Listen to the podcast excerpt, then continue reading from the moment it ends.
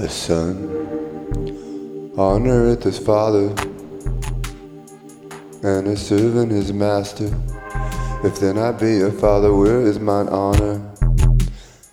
And if I be a master, where is my fear?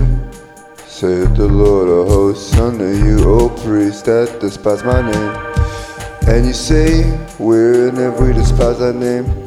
Ye offer polluted bread upon mine altar. And you say, Wherein have we polluted thee? And that ye say, The table of the Lord is contemptible. And if you offer the blind for a sacrifice, is it not evil? And if you offer the lame and sick, is it not evil? Offer it now unto thy governor, will he be pleased with thee? Or accept that person? Said Lord of hosts. And I pray you beseech God that he will be gracious unto us. This hath been by your means.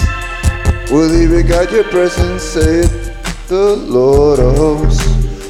Who is there even among you that would shut the doors for naught? Neither do you kindle fire on my altar for naught.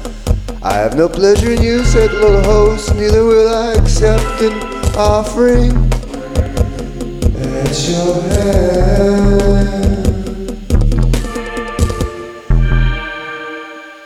Praise the Lord.